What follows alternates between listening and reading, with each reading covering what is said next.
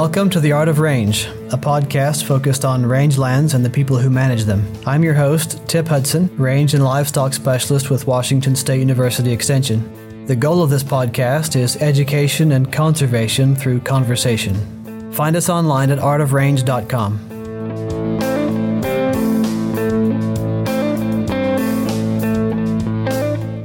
Welcome back to the Art of Range podcast. Today's episode will be the first in a new grant funded effort to promote ranch financial resiliency and to do some outreach on livestock insurance as one component of a financial safety system.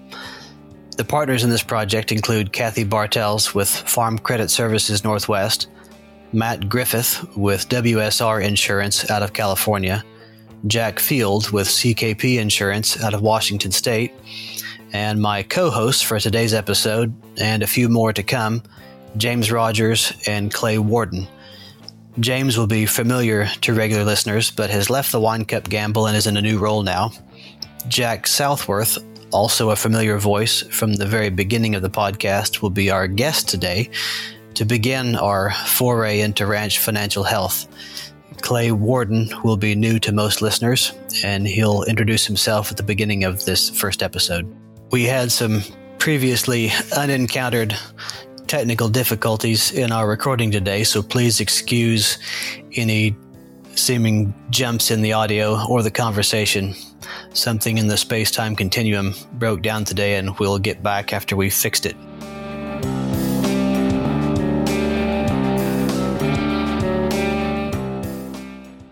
Uh, let's do some quick self introductions to provide some context for listeners before we jump into a, a topic. Um, James, you you're doing some different things now uh, than you were last time we talked. Describe a bit uh, what what you're chasing down these days. Well, thanks for having me, Tip. Uh, yeah, it's exciting times. There's a lot going on in the ag industry. And as I uh, kind of retired from my role at the Wine Cup Gamble Ranch there in Northeast Nevada, I still saw a need to engage with uh, family ranches and just help them to you know adapt some systems and some accountability and just provide tools so that they can um, operate at a more professional level. And so uh, we began a northway ranch service company and just we're excited to engage and we really see things as the, the triple bottom line you know social economic and ecological health for ranches. And so we kind of work in all of those arenas. And so it's exciting to be a part of this discussion today. Thank you. Great. Clay? Well, I'm also excited to uh, join y'all today. I've, I've enjoyed listening to some of your previous podcasts. I think you disseminate some excellent information. Uh, my background, for those that, that don't know me, I was born and raised on a ranch in Wyoming. Uh, when it came time to go to college, I, I found myself uh, playing basketball down in Florida. I joined an accounting firm uh, after that, that, that had a pretty robust ag practice. Uh, and from a Wyoming boy going to Florida, I didn't realize there was so much agriculture uh, outside of the West. Uh, and then for the last 30 years, I've been helping from family organizations to large corporate organizations um, in the whole uh, supply chain from farm gate to consumer plate. And it's really given me some insight into, you know, which organizations are profitable, which are not. And I've really got a passion for trying to help ag producers uh, produce not only quality products, but a profit. Great. Welcome. Jack, I'll let you go ahead and do some introduction as well. Uh, we've we've visited before, but we likely have a number of new listeners since the very beginning of the podcast, and um, glad to have you back. Who are you, and what do you do? Good morning, Tip. It's a pleasure to be here. Um, my wife Teresa and I operate a cow calf yearling operation in Eastern Oregon, and we're a high mountain valley outfit with a long winter. And the last year, the combination of drought and high feed prices has uh, prompted us to take a hard look at what business or businesses, or maybe I should say enterprises, we should uh, direct uh, our efforts on, towards on this ranch. And so for you to have a podcast today about financial resilience, that's what I think ourselves, but a lot of ranches in the West are thinking about these days. Yeah, I'm glad to have you. I, I, I did use the term ranch financial resiliency, and I fear a little bit that resiliency has become one of those buzzwords that starts to lose its meaning, sort of like sustainability. And so it's important for us to define what we mean by resiliency. I guess financial health would be would be a, a good word as well, but I, I actually like the term resiliency because I think sometimes the term financial health uh, seems to imply that you reach a, a, level that we would call healthy, and then it's static and nothing changes, and you you stay healthy. But I actually think healthy requires resiliency, and and resiliency implies or assumes that things will go up and down and won't remain static, but, but you have some ability uh, to respond to those financial disturbances, if you will. Uh, I guess I'm an ecologist at by training and at heart, and so that the term disturbance works well for me. But you know, when when things happen that are unexpected or that could be negative, resiliency means that you have both the ability to uh, resist being uh, damaged irreparably from say a financial setback as well as the ability to bounce back from. So there's both resistance and resilience that are uh, that are concepts inside the idea of resiliency. And i would add here that i'm not an economist not even an armchair economist. And so i'm hoping to ask the dumb questions that people often feel like they're afraid to ask because they think that other people think that they should already know the answer to the question. So I'm relying on the expertise in the virtual room here, and and I'm hoping to ask some some dumb questions. Yeah, maybe to get us started, I feel like you often hear in certain ag circles that we don't do this for the money, but but for agriculture to work for people and society, it's it's got to make money, at least in a way that allows it to remain, um, you know, fiscally floating. It, people have to be able, people have to be able to make a living at it, and and I would also say that my experience and observation has been that when when ranches go under, it's usually money that caused it. So money still matters and it tends to be the thing that causes social conflicts, uh, which also contributes significantly to the demise of ranches that have been around for a long time, and and to the instability of um, you know keeping land intact, et cetera. There's pretty significant uh, secondary and tertiary effects when when particularly family ranches go under. And so I want to, uh, my interest in having uh, you on, Jack, was to just start with an open ended question. Uh, you've been doing this for a while and, uh, and have seen uh, through your roles with uh, Country Natural Beef a lot of how other ranches operate. What would you say are some general principles for sound ranch financial management and we can go from there to what some common weaknesses are that you see. Uh, but I I'm reluctant to try to prescribe the conversation too tightly, and I want to just have an open conversation. What do you feel like you see out there over uh, a, a number of years of doing this?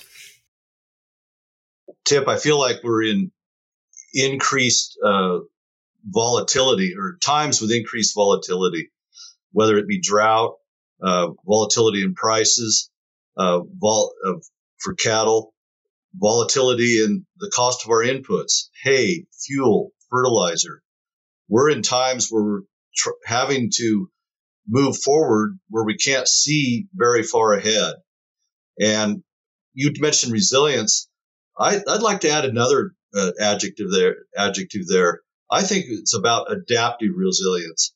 I think it's our ability to take a stress like last year's drought, rebound from that stress, and maybe be a slightly different operation as a result after examining our um, financial, social, ecological, and production si- situation. And so if we have that adaptive resilience, that, that mindset that we're going to take these stresses and learn from them, then I think that's the first component of long-term success. You spoke of financial health. Well, it's fine to be financial health, healthy, but we need to be thinking forward and so that we're not uh, mining the uh, principle we've secured in the past to operate in the future. We ought to pay our own way forward in the future with the financial productivity of these ranches. And so, how do we get to be financially pro- productive? Well, we start off with the, the people on a ranch, whether it be a, a husband and wife, a manager and employees, um, an owner with uh, an employer too. We need to work together as a team. And I think that uh, is the first step in uh, having a really healthy operation and a team that has a common purpose and knowing what they're working for uh, just primes uh, an operation for success. The second thing is ecological health. We need those dense stands of healthy perennial grasses in order to have these profitable livestock enterprises.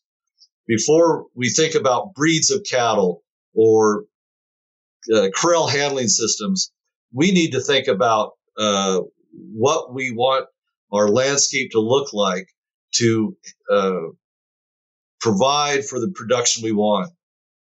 And then uh, lastly is with all those things in mind, let's chart a financial path forward. Uh, we have a tremendous amount of tools now, don't we?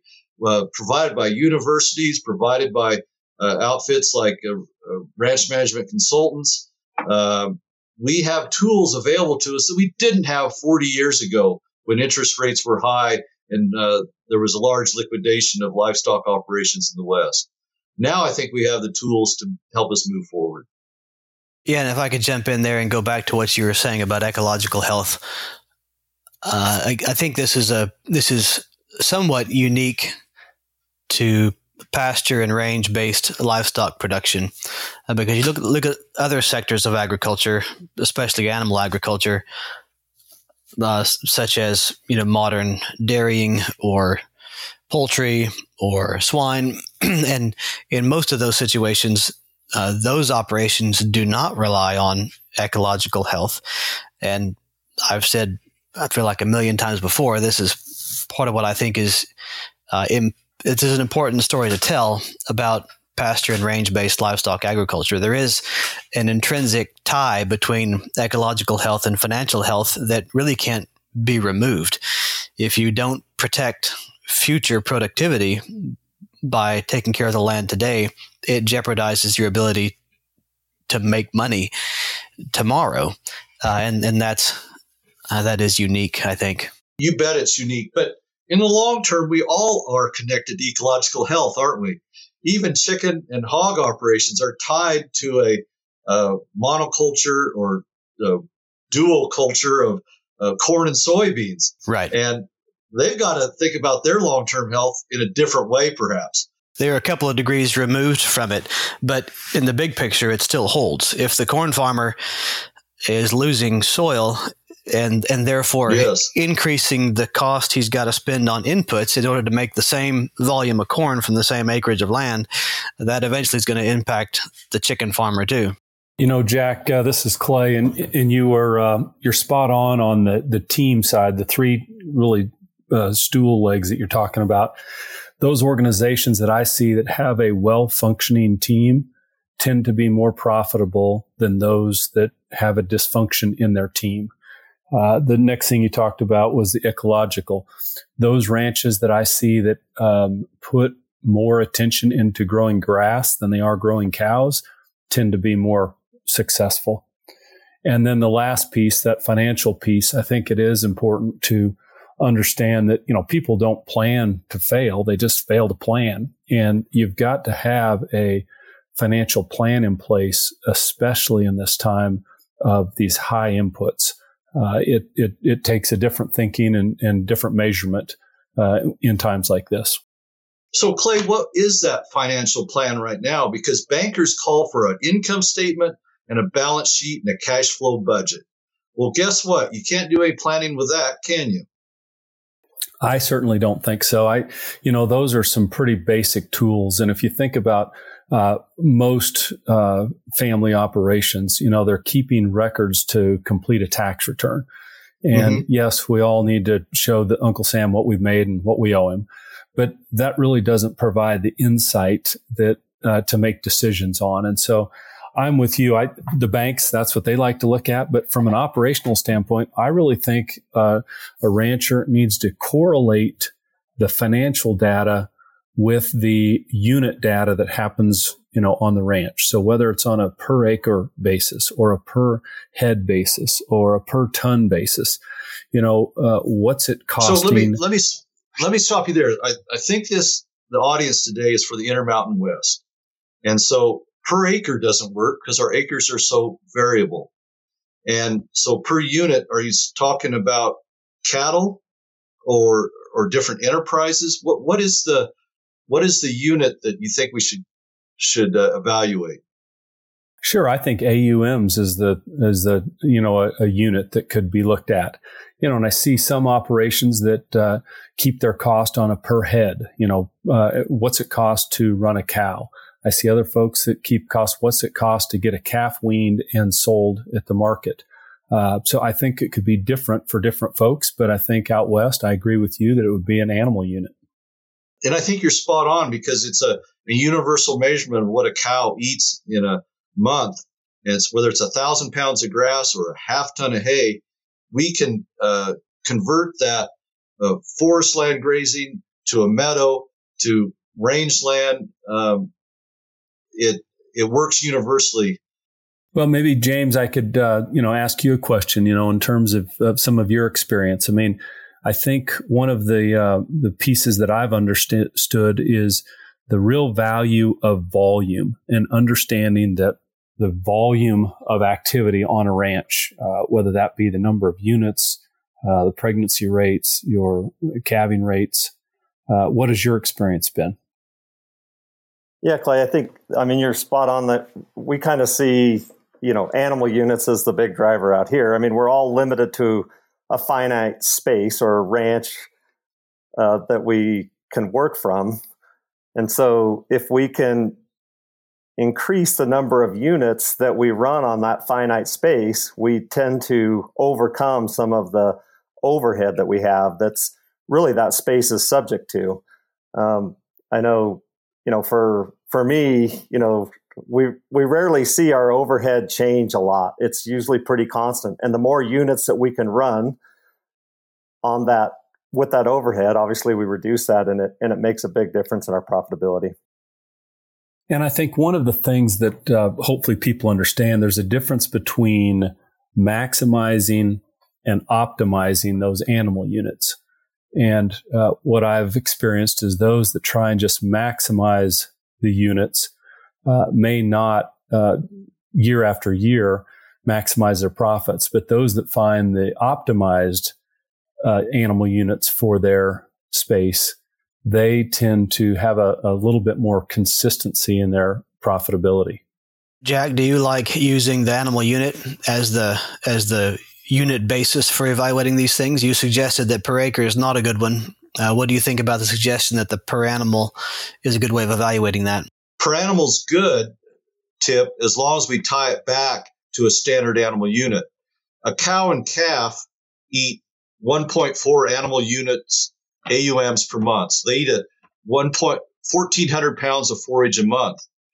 Your 800 pound yearling steer eats closer to 800 pounds of forage per month. So it's not head to head, it's 1.4 to 8. And as long as we keep that in mind in our, our comparisons, then we'll be all right. We have to remember that we have a limited amount of forage on each of these ranches. And so we have to tie it back to how much is being consumed by these different enterprises. Jack, I think you're spot on with that analysis. And I think that um, that's where it gets back to that comment of correlating the economic information with the non economic units. And I think that's where I see most ag producers are not um, keeping track of those correlations. They're keeping track of their income. They keep track of their balance sheet. They've got a cash flow statement. All that's terrific. But really, to to I believe, how can you manage something that you don't measure? So if you're going to manage it, you've got to measure it, and you've got to measure it on these units. Uh, so hay production in your country. I mean, what is it costing you per uh, ton of hay? You know, how many tons of hay are you feeding? you know, so oftentimes I, I, the hay just gets put in the stack and there's some costs that are associated with it and it gets fed. And, and I think those uh, producers that are really managing that, that capital outlay of putting that hay in the stack and making sure it goes through their animals appropriately tend to be more profitable. And so I think you're spot on when you say uh, finding a unit measure that, that works for your location. Yeah, and I would add to that, I don't know what percentage of livestock producers, uh, and I'm not even sure where we would, you know, define commercial versus non-commercial. But um, I don't know how many people are tracking the the per animal cost. I'm, I'm recalling a cost, uh, an, an enterprise analysis conducted by Doug Warnock, who was my predecessor at Extension uh, in Ellensburg, and he concluded back in 1996 that the average cow calf producer, and he was including larger operations in this as well, were losing on an annual basis about $75 per mother cow. Uh, and you know, if that's the case, it explains why some don't make it, and also why most people are relying on off farm income to support their agricultural hobby. Uh, how would you say that squares with with other folks that are out there today? That's been a while ago. Yeah, I think that does square. I know that um, Farm Credit System has some benchmarking data. I've seen some benchmarking data at some of the universities. Um, you know where it, where it is trying to figure out what a, a cow is. I know Jack's got a, a, terrific model on a on a cost system. You know, but it's interesting. I, most farmers tell you what they think it's going to cost per cow or mother cow, but they really don't know. And it's it, another way to look at this is when the uh, protein or supplement uh, salesman comes out and says, "Hey, you know, if you feed this supplement, your calves are going to do better." And um, but there's real no way to validate that if you're not keeping track of the data. And so I'm a trust but verify. So if you if you had some data that you could see how those calves did before you used a supplement, how they do after a supplement, it makes you a little more well informed on making a decision on whether you ought to outlay that capital uh, for that input. So I think benchmarking data is very powerful and helps people understand in their region, you know, what other producers cost. The hard part is it's apples and oranges. You know, not everybody keeps their costs the same. Um, not everybody, like Jack mentioned, their animal units aren't calculated the same. So you have to have some insight behind those numbers to make them work for your operation. What would be one example of a benchmark measure? Uh, just cost per weaned calf, or uh, you could have a, a, cost per pound of gain uh, if you were, you know, using a yearling operation. And what are uh, what are all the costs that you would include in that benchmark measure? Well, I would include them all. I mean, there's so many times that people leave costs out of the equation, but you know, you're going to have two kinds of costs. You've got direct cost, and those are, you know, pretty simple things. They're the, the actual inputs that are going into the enterprise that you're doing. Right. But then you've also got some indirect costs, and that might be your, your management or, you know, your bookkeeper's cost or, uh, maybe it's uh, some depreciation or some of those things that, that may not feel direct. But at the end of the day, you've got to account for all of those costs on your ranch and they've got to get assigned to some production enterprise so that you can determine whether you're being profitable or not in that enterprise. They're still real. They're just not so visible. Correct. You know, and so oftentimes people just look at the checkbook at the end of the year and if they have more money in it, they assume they're profitable. And if they don't have as much money, then they lost money. And I think that's the, the danger in, in not really understanding your cost structure, what your break even points are. Yeah. And I think one of the concepts we need to really talk about is keep it simple, stupid. You know, people get, they try and make this math way too complicated. And we're trying to figure out exactly this and that you know, when you haven't done anything at all, just doing something is a great place to start and not getting hung up on on you know the nuances. Yeah don nelson who was wsu's extension beef specialist for a long time uh, used to he was really fond of saying prior planning prevents poor performance. Yep. And you know part of my experience has been that i think people are sometimes overwhelmed by planning but but if you start getting into the the weeds of trying to understand the numbers, it it prompts planning. The natural yes. response to that when you're looking at it is, oh, well, I see where that went. I'm losing money right there. I need to plan to to work around that. So I, I think even though planning may feel like it's a, a daunting challenge, trying to understand the numbers makes you plan just because that's that's what your brain's going to do when you start thinking through it. I think that's excellent, you know, and and really a basic budget is a planning tool. And you know, it can be as simple as let's get your income statement for the last 2 or 3 years and see what you've spent in certain categories and and what we ought to spend this year in those categories. I mean, it's it doesn't have to be complicated. This was an initial conversation with these guests on Ranch Finance and we uncovered some topics that we would like to explore further in future episodes. Stay tuned for more from James, Jack, and Clay. Thank you for listening to the Art of Range podcast. You can subscribe to and review the show through iTunes or your favorite podcasting app so you never miss an episode. Just search for Art of Range. If you have questions or comments for us to address in a future episode, send an email to show at artofrange.com. For articles and links to resources mentioned in the podcast, please see the show notes at artofrange.com. Listener feedback is important to the success of our mission, empowering rangeland managers. Please take a moment to fill out a brief survey at artofrange.com. This podcast is produced by CAHNRS Communications in the College of Agricultural, Human, and Natural Resource Sciences at Washington State University. The project is supported by the University of Arizona and funded by the Western Center for Risk Management Education through the USDA National Institute of Food and Agriculture. The views, thoughts, and opinions expressed by guests of this podcast are their own and does not imply Washington State University's endorsement.